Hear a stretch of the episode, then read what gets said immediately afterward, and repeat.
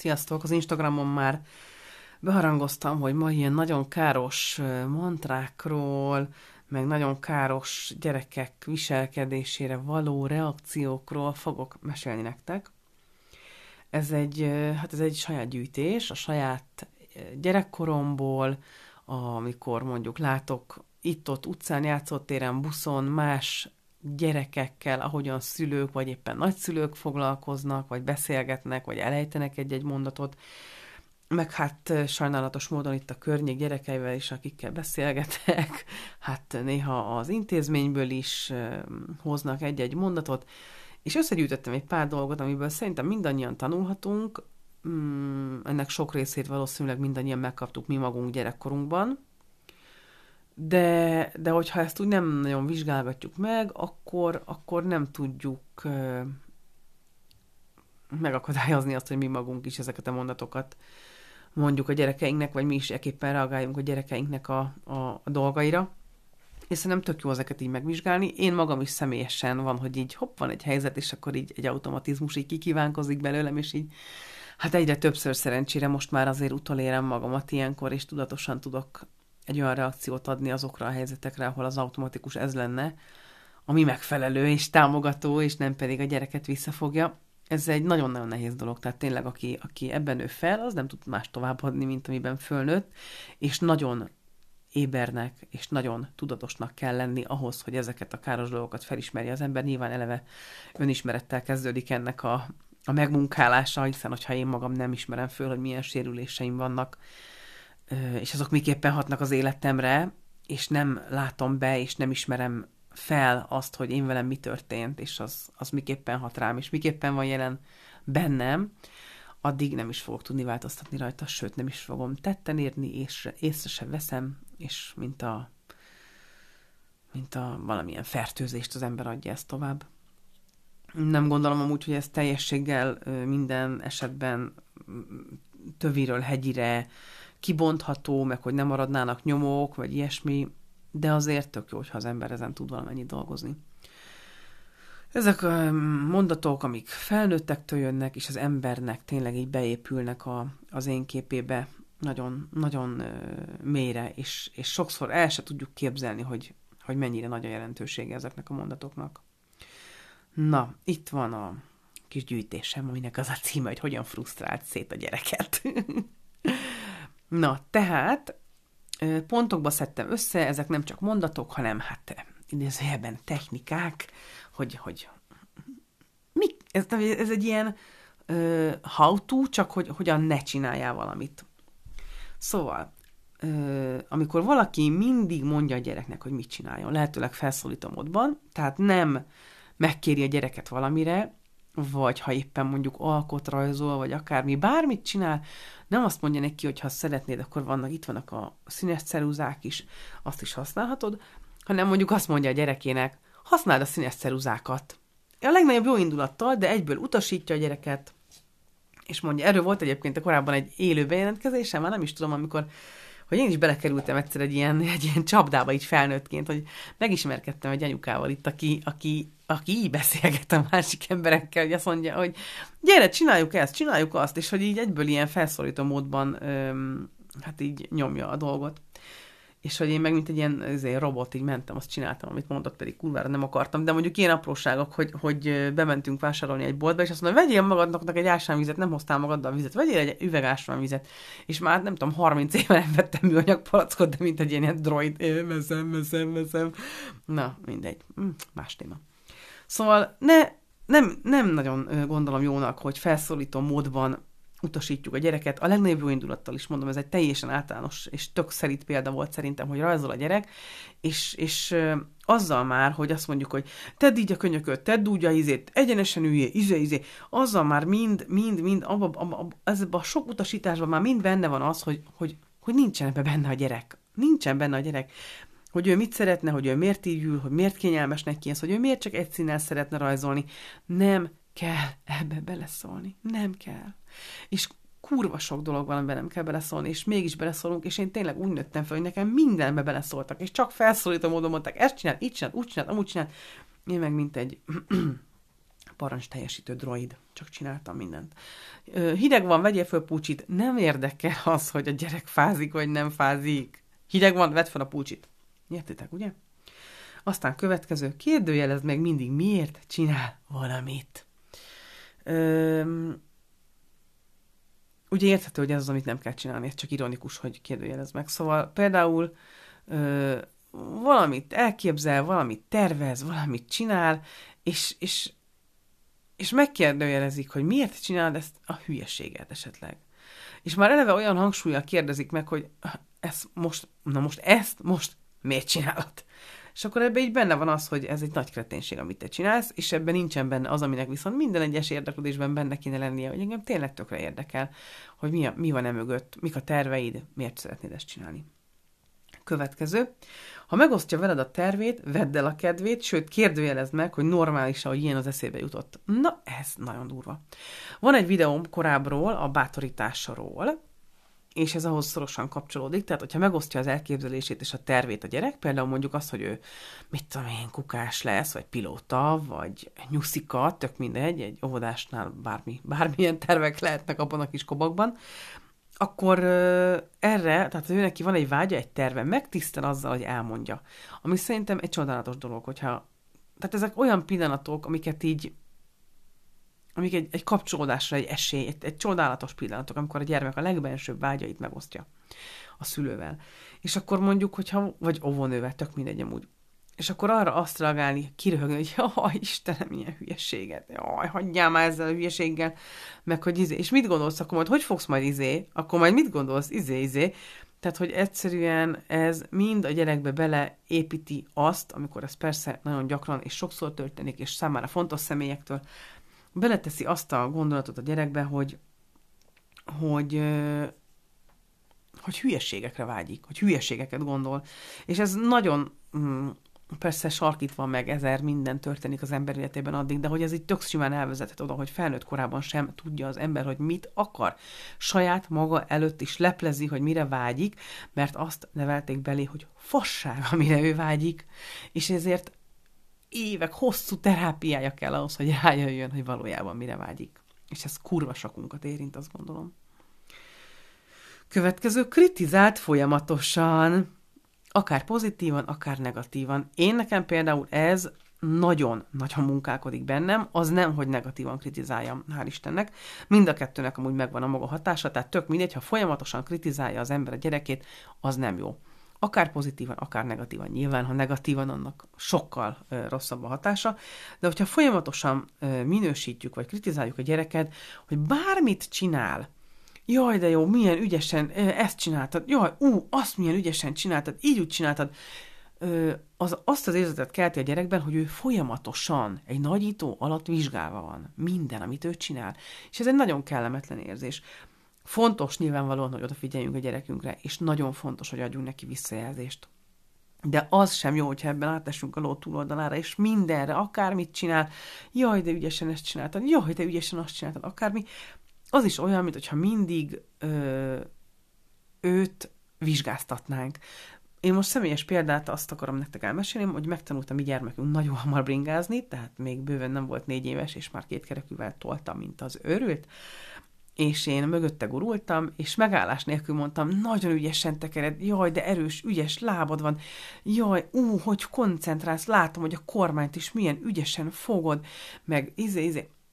És akkor így látottam magam, hogy stop, stop, stop, stop, stop, stop, nem kell, nem kell folyamatosan minősítgetni, akkor sem, hogyha jó, akkor sem, hogyha én tényleg el vagyok ájulva, meg vagyok babonázva ettől a hihetetlen készségektől, amik itt vannak, de muszáj magamnak megállt parancsoljak, mert nem szeretném, hogy úgy érezze a gyerekem, hogy ő vizsgáztatva van, és hogy neki mindig valahol nagyon jónak kell lennie. Ezt nem szeretném, mert egyáltalán nincsen erről szó, de ez bennem is egy ilyen automatizmus, főleg, hogy én a negatív kritikákat ugye szeretném egyáltalán nem negatívan minősíteni őt, hiszen egy még nem négy éves gyerekről van szó, aki fantasztikus teljesítménnyel már két kerekűvel szeli az utakat, tehát itt nincsen igazán helye negatív kritikának, és, és egyszerűen vissza kell fognom magamat, és tökre örülök, amikor ezt így nagyjából még így az elején észrevettem, és tök fontos az elismerés, és, és nagyon-nagyon fontos a gyereknek a, az erőfeszítéseit megdicsérni, hogy hogy odafigyeltél, de ügyesen mentél itt, milyen szépen fékeztél.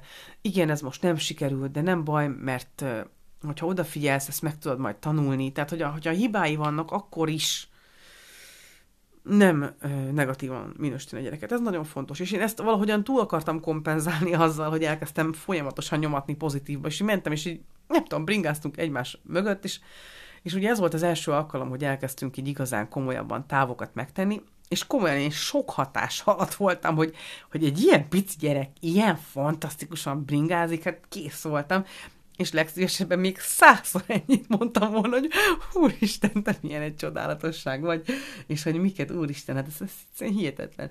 És még így is, hogy visszafogtam magam, még azt is észrevettem, hogy ah, még ez is, még ez is sok lesz.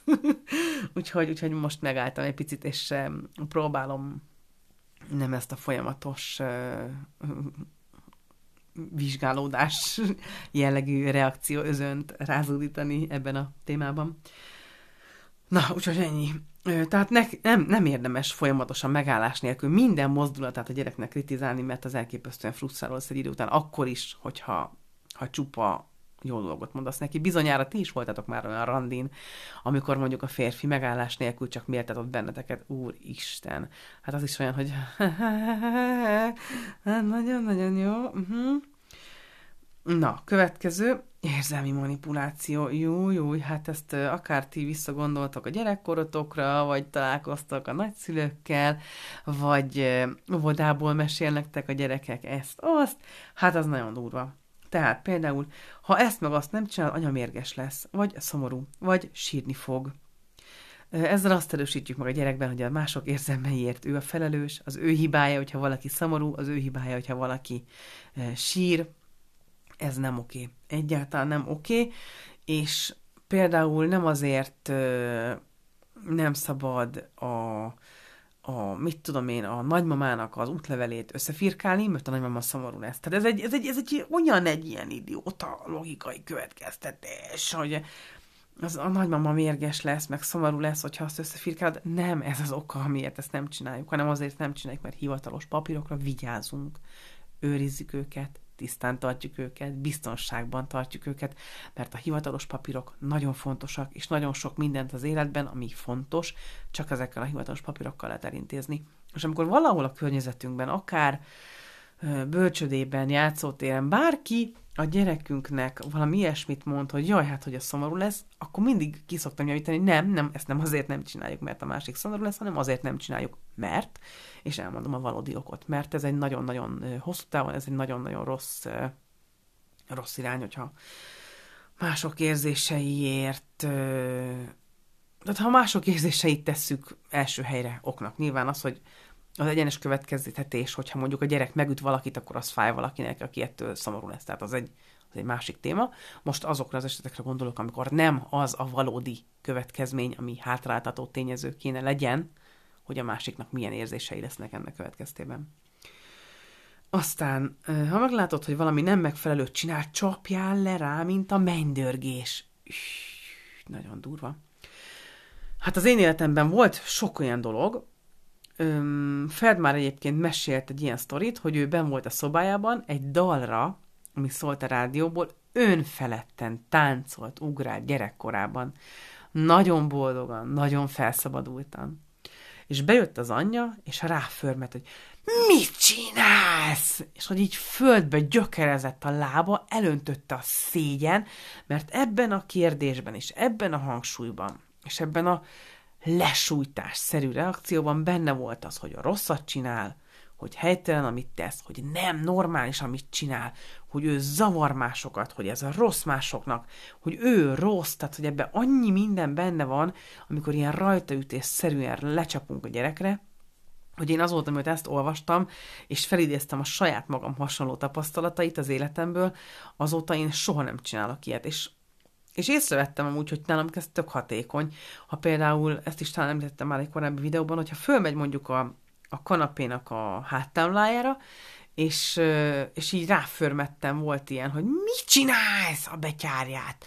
Akkor így teljesen így bele merevedik abba a tevékenységbe éppen, amit csinál, amíg ha azt mondom neki, hogy kincsem kérlek szépen, gyere le a kanapénak a háttámlájáról, akkor lejön.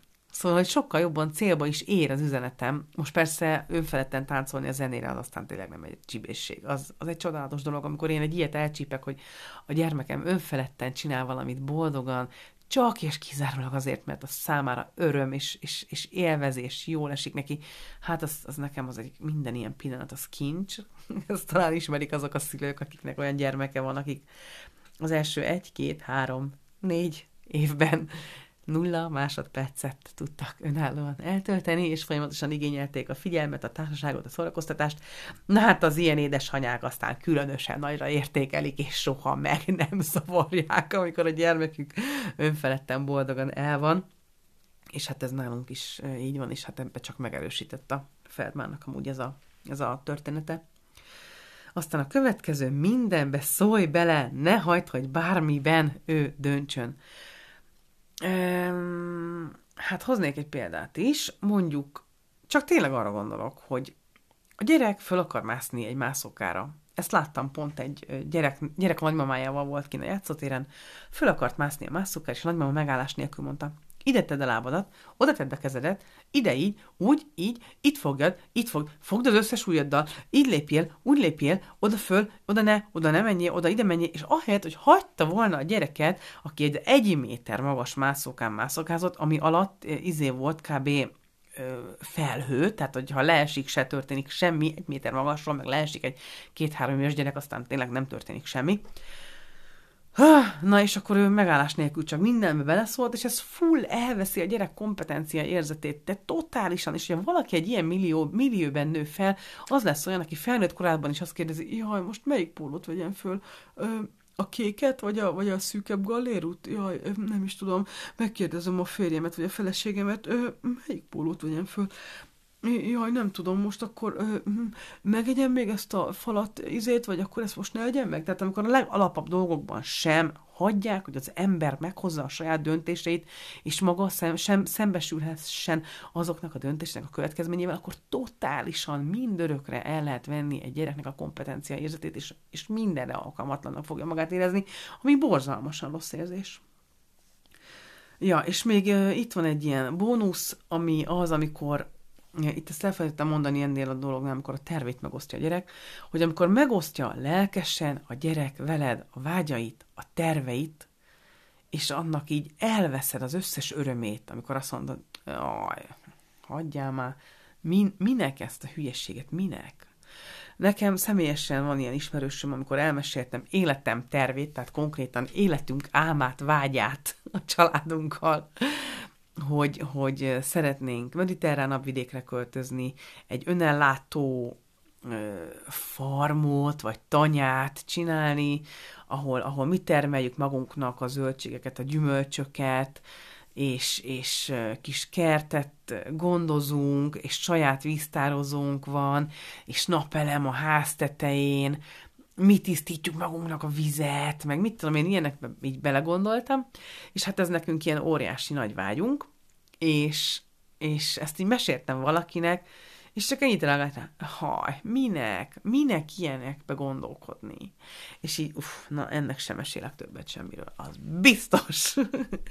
és ez a, ez a normális reakció, hogy ennek sem mesélek erről többet semmiről, de a rosszabb reakció, ami mondjuk egy gyereknél sokkal valószínűbb, hogy letesz a vágyairól. És ez borzasztó, ez borzasztó.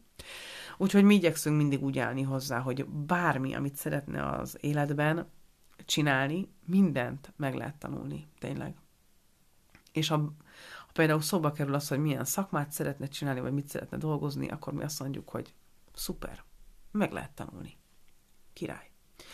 Na, úgyhogy ezek az én gyűjtéseim, hogyha még ezek mellé valami eszetekbe jutott nektek, akkor mm, örömmel fogadom. A gyűjtés szerintem sokak hasznára válhat. És mondom, ezek mind olyanok, amiket, amiket ilyen-olyan formában azért, hát én belőlem is ki, ki csúsznak, de azzal nyugtatom magam, hogy körülbelül egy millió mód ezreléke annak, amit, amiben én fölnőttem, és bízom benne, hogy, hogy azért nem lesznek annyira hosszú távúak ezeknek az egy-egy ö, hát rosszul alakult, rosszul megszerkesztett reakcióknak a hatásai, mint az én esetemben volt. Hát kösz, hogy itt voltatok velem, és hogyha nyomtok egy lájkot a videóra, de ha tetszett nektek, akkor az engem nagyon boldoggá tesz, és kösz, és sziasztok!